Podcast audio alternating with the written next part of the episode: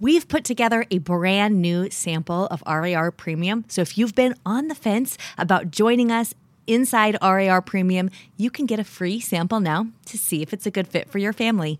To get that free sample, go to readaloudrevival.com/sample or just text the word RAR sample, like it's all squished together in one word, RAR sample to the number 33777.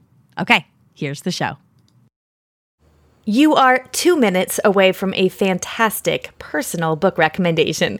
Go to readaloudrevival.com/quiz to get a free personal recommendation from me.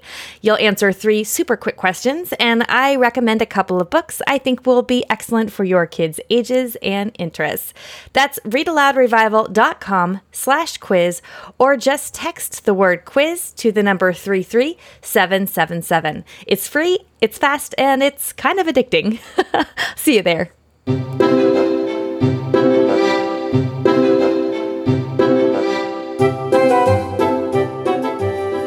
You're listening to the Read Aloud Revival Podcast. I'm your host, Sarah McKenzie, homeschooling mama of 6 and author of The Read Aloud Family and Teaching from Rest. As parents, we're overwhelmed with a lot to do. It feels like every child needs something different. The good news is you are the best person to help your kids learn and grow, and home is the best place to fall in love with books. This podcast has been downloaded 7 million times in over 160 countries. So if you want to nurture warm relationships while also raising kids who love to read, you're in good company. We'll help your kids fall in love with books, and we'll help you fall in love with homeschooling. Let's get started.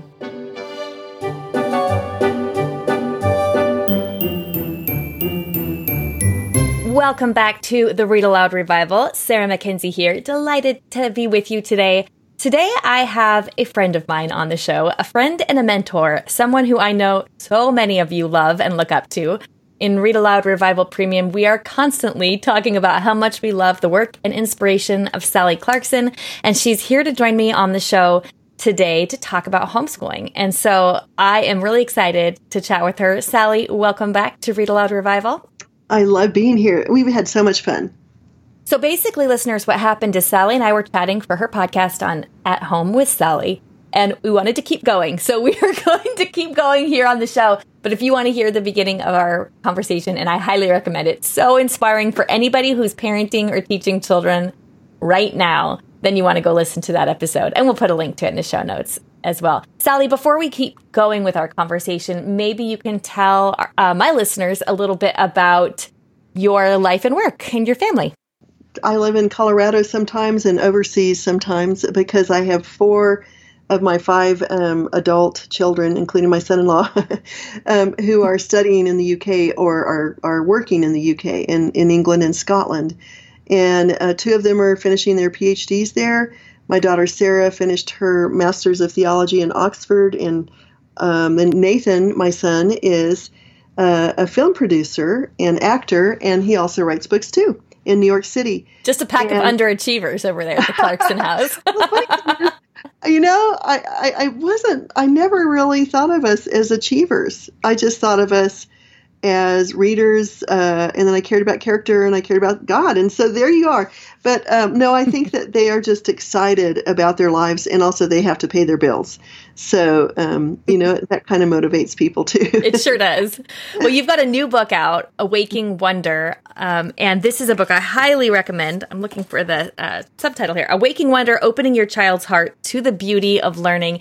And for anybody who is spending time with children right now, this is a book you want to have on your shelf. But one of the things you flesh out in this book, Sally, is you talk about raising kids to be treasure seekers, which I think you're describing as you're talking about your kids, you know, motivated by curiosity and wonder, and then also having the skills to tackle life and to be lifelong learners. And I think that's a hard thing to hold on to in the middle of a homeschool day when maybe we're not feeling like we're doing the best job homeschooling. We can't really see the fruit of our labor. We talked about this on the first part of our conversation on your show.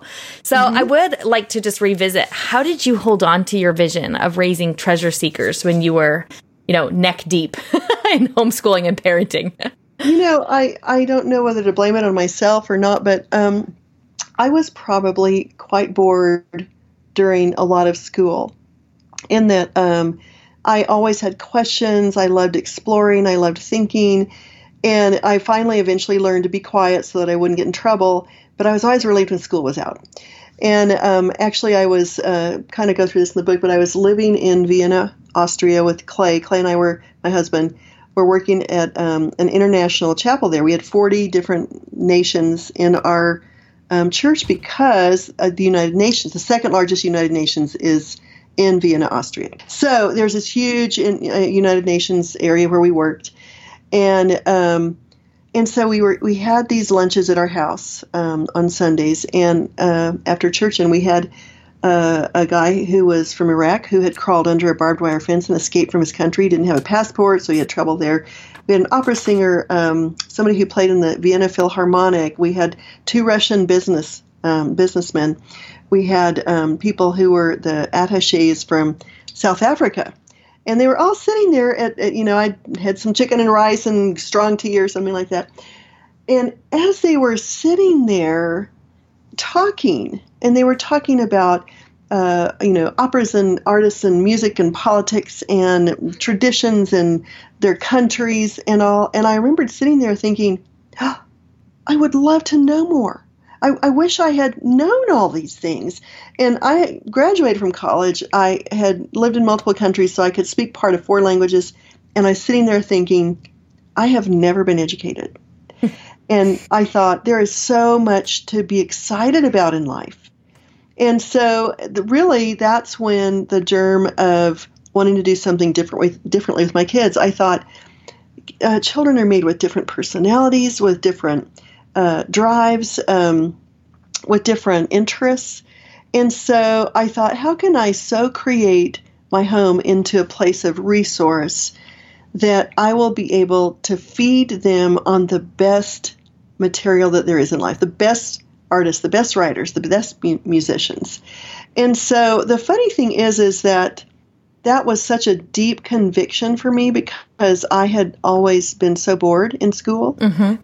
And also for my husband. And so we both just said, I wonder if there's a different way. And we ourselves began reading some books and stories and, you know, kind of had some interesting people in our lives. And then I learned in Europe that people in the educational system there are much more essay driven. By that, I mean, they'll read something, discuss it, and then the test isn't fill in the blank or multiple choice. The test is write about the what you learned in this book. Write about the three principles that you drew out of it. And so I thought, oh, that would really require somebody to engage and think and give their own assessment. Mm-hmm. I kind of came back, and the hardest part for me was housework. Yeah, well, the hardest part for me was when they said, he touched my toe, you know, when you're reading one of the greatest stories ever told. And so it wasn't hard for me as an idealist because after I started doing this for several years, you know, I would use a little bit of Charlotte Mason or a little bit of classical or a little bit of this and that and finally just made my own because I realized all you need to do is read, disciple, train character, and, you know, do a math year or whatever. But it wasn't hard for me to keep the ideals up because I was so enjoying learning and being exposed to these great ideas for the first time in my life. It was just hard to keep being a mom and keep the housework going and keep, you know, in other words, I had to really stretch my character to learn how to do what I'd never been trained to do, which is run a house, train children, and keep food on the table. Yeah. Yeah. And well, one of the things I appreciate most when you talk about homeschooling is that it's very geared toward the actual kids, you know, instead of being purist to any one educational philosophy. So I think that for a lot of us, there is a pull for us to put a stake in the ground and say, you know, I'm a Charlotte Mason homeschooler, or I use the classical model, or whatever it is. Right. And one of the questions I know you get a lot, because we get it a lot, is how do I teach my kids? What do I do? And so you have these four adult children who are well-read, they're all writers, they love God. And so when people say, what do I do for curriculum, what's your answer? talk to Sarah McKenzie. The thing is, I do try to lead people to wonderful resources like you. You teach people about what are good books to read. The thing is, we in our book, Educating the Wholehearted Child, really talked a lot more about what does this process look like, and we had book lists at the end of it. It takes a while. It's taking a risk. You know, it's like stepping out in faith. You have to believe in the fact that it works. And then if you practice it, I'm sure you've come across this, Sarah. Have you ever just sometimes been sitting with your children having a magical moment because you entered into this world together of imagination or of history or of a biography, and you really cared about the people and you cared about the characters, and you just had such great discussions, and you're sitting there and you're going, this is a miracle. This is so important. This matters so much. Mm. Or you're all huddled together. I give this little story at the beginning of the book, under sleeping bags, watching shooting stars together. Or you're down at a soup kitchen serving meals, and you have these wonderful conversations about what would it be like if we didn't have a home? Yeah. And look how much we have to give. And so I feel like as I was captured into the magic of a home that was filled with wonder and imagination and discovery, because I wanted to learn that after a few years, I was astounded at the things that my children were saying that I had never thought until I entered into this world with them.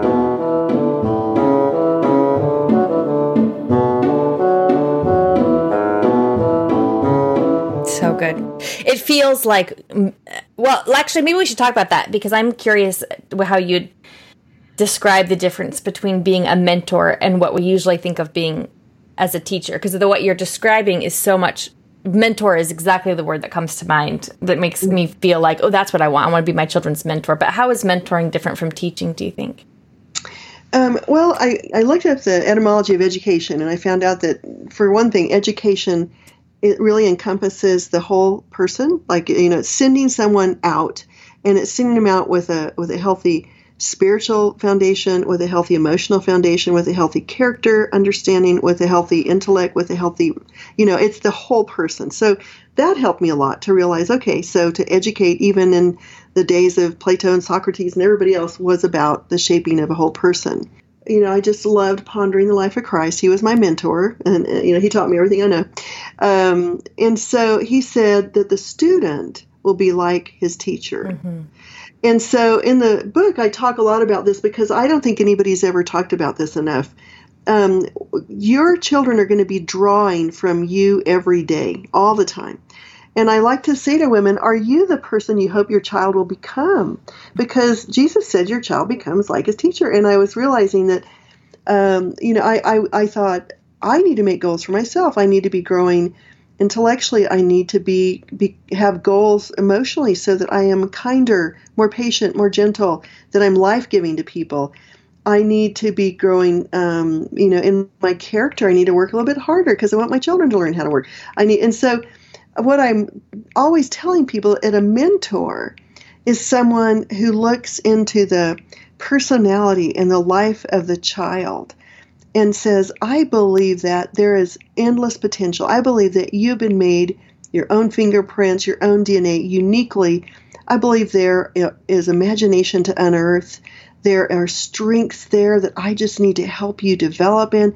I believe that the story you're going to tell in a lifetime is really going to be amazing, because you were touched and designed by the God who threw the stars into place. So our understanding of teacher is just somebody who covers a certain amount of limited facts during a certain time in the day, and then they give them tests.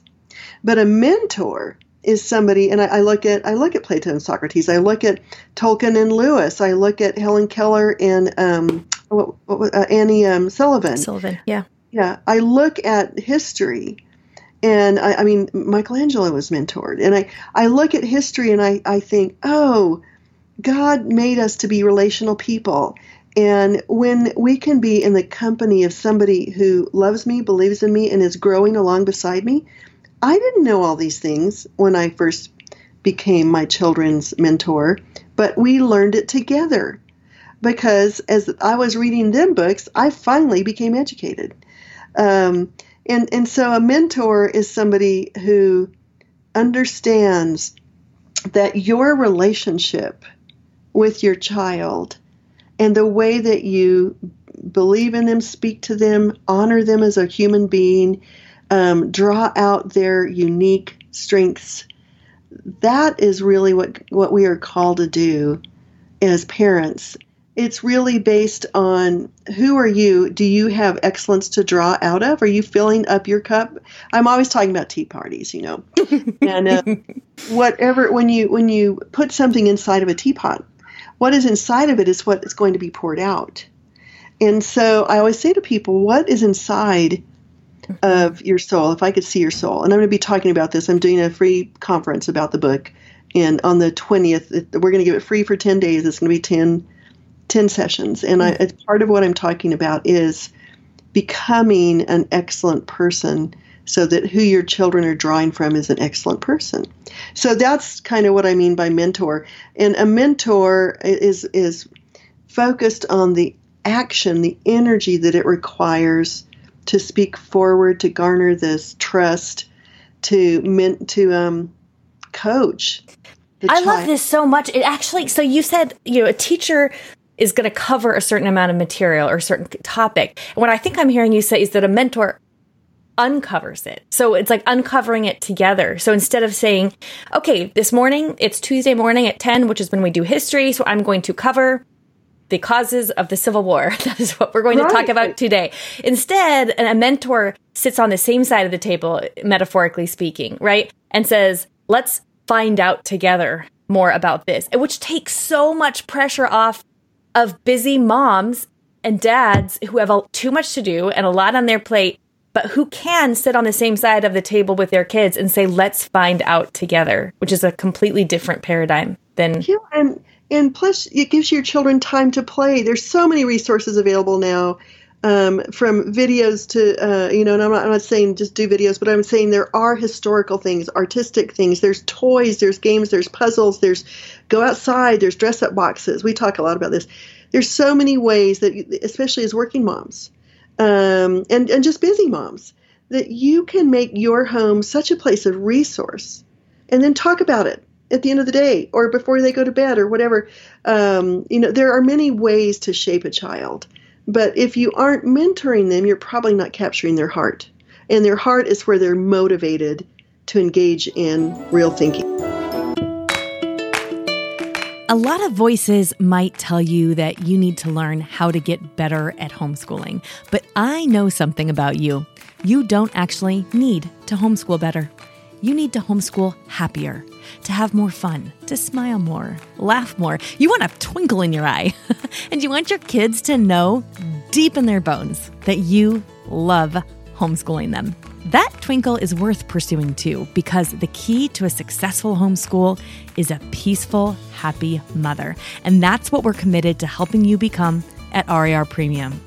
RAR Premium is a unique program that offers mentoring for you, the homeschool mom, and we offer Open and Go Family Book Club.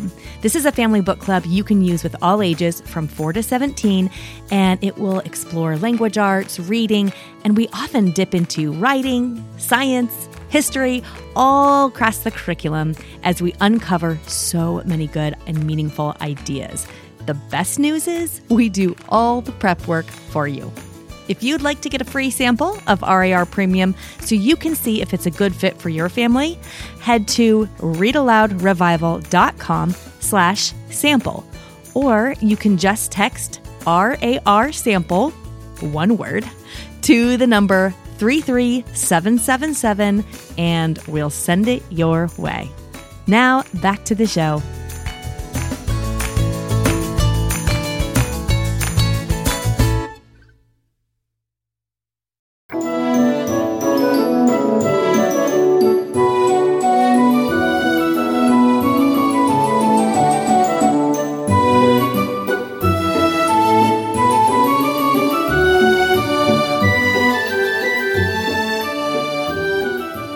When I first started homeschooling, I expected those moments that you're talking about, those magical moments, to happen every day. And so when they didn't, I thought I was doing something wrong. And so what I want I wish I could go back and tell myself is, you know, a lot of it just feels like getting through a normal day. It doesn't feel magical every day. And that doesn't mean you're doing something wrong.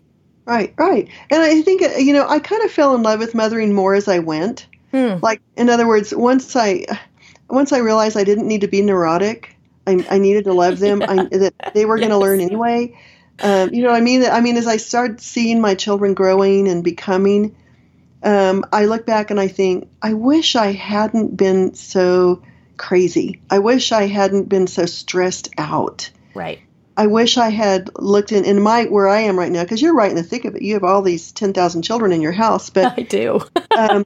I sit and look at next. You know, Joy and Joel are at home right now. They're both doing their PhDs in Scotland, and I sit there and I look in Joy's eyes and I hear what she's learning, and I just think, this is the best. I love being your friend. I love being close. Let's talk. And Joel, they're both musicians, and so Joel will sit down and start playing the piano, or you know, they'll start singing. He's a composer, and I just go, wow, this is the best. And so it's like you said, I just wish I had not wasted some of the time fretting or being angry about the dishes. Yeah. I do wish I'd had a maid. You know? Let's talk about real regrets here. Speaking of Joy, who is your youngest daughter, and she's working on her PhD right now, right? Right. Uh-huh. I recently saw her post on social media. I'm going to put the link to the post in the show notes. But she was talking about a take on homeschooling, because so many of us around the world that weren't, you know, a lot of people who weren't homeschooling before are now thinking about homeschooling, or at least educating their kids in some fashion to some degree at home.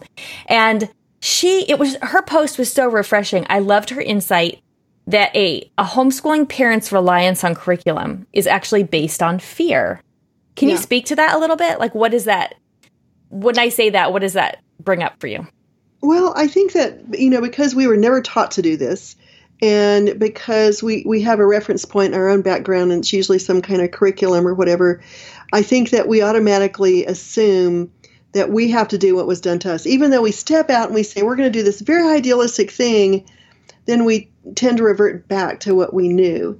But I think that Joy is also a teacher right now. She's a professor, and she's teaching at her university, undergraduates. And she said, you know, you can really tell the kids that were just checking off a box and just doing what was required, and then the kids who loved learning and education and thinking, and they're inspired. And she said, I think fear of not doing enough has a fruit of reductivity. It reduces knowledge just to multiple choice, fill in the blanks. It has a kind of a sense of, I'm going to pressure you. You've got to do these 10 things. And fear is not a great producer of grapefruit. You know, in other words, wherever you start and move forward is how you're going to end. And so if you are choking your children and saying, you have to diagram that sentence, you know, because it says in the book that you have to do 25 sentences, then who wouldn't go, well, okay, but, you know, I mean, if you think that's education, right, then, and you're doing it by fear because you're afraid of missing something, then you're not going to capture the delight that is inside every person, the desire to know and to figure out. And so Joy was actually referring to somebody died recently who had created this whole set of curriculum that many people used in the home education movement for many years. And she knows a lot of kids who fell away from their parents' values and thoughts because it was so limiting to them. And so it came out of the articles that she had been reading about this person, because this person was very indoctrinating and very legalistic, but there was very little life-giving or ideas or interest or scope or dimension in the way that this curriculum was written. And so, unfortunately, people depended on the curriculum out of fear instead of trusting their own resources to be able to grow forward in unearthing imagination and interest and ideas along with their children. Well, in that social media post, that same one, Joy mentions the antidote being to that as homeschooling parents, we have this great privilege to, quote, cooperate with natural curiosity. I was walking through these woods during my home, and I kept thinking about that phrase over and over. Cooperate with natural curiosity. And I think it's actually the verb cooperate that gets my attention so much, because I think for a lot of us, especially a lot of people who are listening to this podcast, following their children's interests, reading lots of books, providing a feast of ideas through read alouds and library visits we're used to that. But that cooperation with natural curiosity is, I think, where we get, there's like a hitch there, because we are constantly self-doubting that what we're doing is enough. You know, we think to ourselves, whatever I'm doing is not enough. And cooperating with natural curiosity is really the key to that. Like just cooperating with what's going to happen naturally when we open books with our kids, when we open ourselves up to the opportunity to have conversations with our kids. Right. Actually, I know we're running short on time, Sally, and I want to make sure I ask you this question, because one of the questions we hear a lot at Read Aloud Revival is, what should I do after I read aloud? And I noticed in Awaking Wonder on page 127, you wrote, having a good romp outdoors after our reading times gave everyone a time to breathe, to enter into the recesses of their own mind palace, as Sherlock Holmes suggests. We do not tell our children what to think at this point. We trust them to access the knowledge they have been presented, discussed and understood and synthesized. Creative outlets of their own making make play an important part of their accessing what they have thought and experienced, and giving them time to wonder alone. You know, in the same way that a child learns English or whatever language you're teaching them by 3 years old, over 1,000 vocabulary words without a single bit of curriculum, that children who are 4 years old ask over 100 questions a day. Why are frogs green instead of purple? Why does the puppy dog lick instead of bite? You know, it's because within them is they have this drive to learn and to know. And so when we sit our kids around us, sometimes you eat popcorn if that distracts them, you know, so that they'll listen, or you, whatever you do, you cuddle up. Everybody get out your blankets and cuddle up on the couch. Whatever you do to kind of outline that book in a positive way that builds the rhythm of them wanting to do it, then you have to trust that their little brains are still going, and they're going to chew on that great story that you read to them for a while. And so actually, that's why they say that if you are taking a test tomorrow and you study it, you know, during the day or whatever, they said that in your sleep, your brain naturally accesses the knowledge that it was exposed to and synthesizes it into realistic ideas. And so that's what happens with children. They go out, they play, you give them a pretend box of play clothes that you got at Goodwill, and talk about it at the dinner table that night. What did you learn? What did you think? What did you love? What did you hate? And become a question asker and show interest in your children. Don't make it an assignment. Go, you know, I don't think I liked that book as much as I thought, or this is one of my favorite books we've read. And then you ask them, you say, I value so much what you think. Yes. What did you think about this, or you know, whatever. And so I think it's, you know, you read, you give them time to ponder and to think about it, you engage, and then at the end of that, you ask them to summarize. Maybe you'll have them write a poem or a little story, or just narrate back to you what they're thinking. And those steps are what really deeply put these ideas into the hearts of our children. And so it's not a real formal process. It's more of a relational process.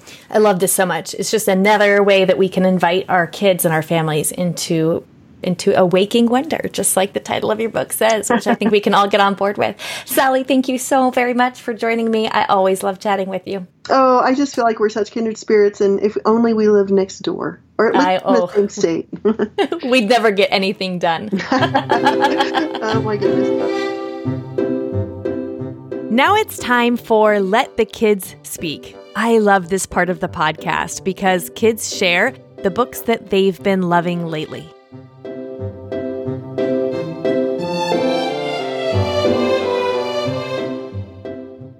Hi, my name is Olivia, and I'm reading Ask the Kids. And my favorite book is Pancakes for Breakfast. and by Tommy Bell.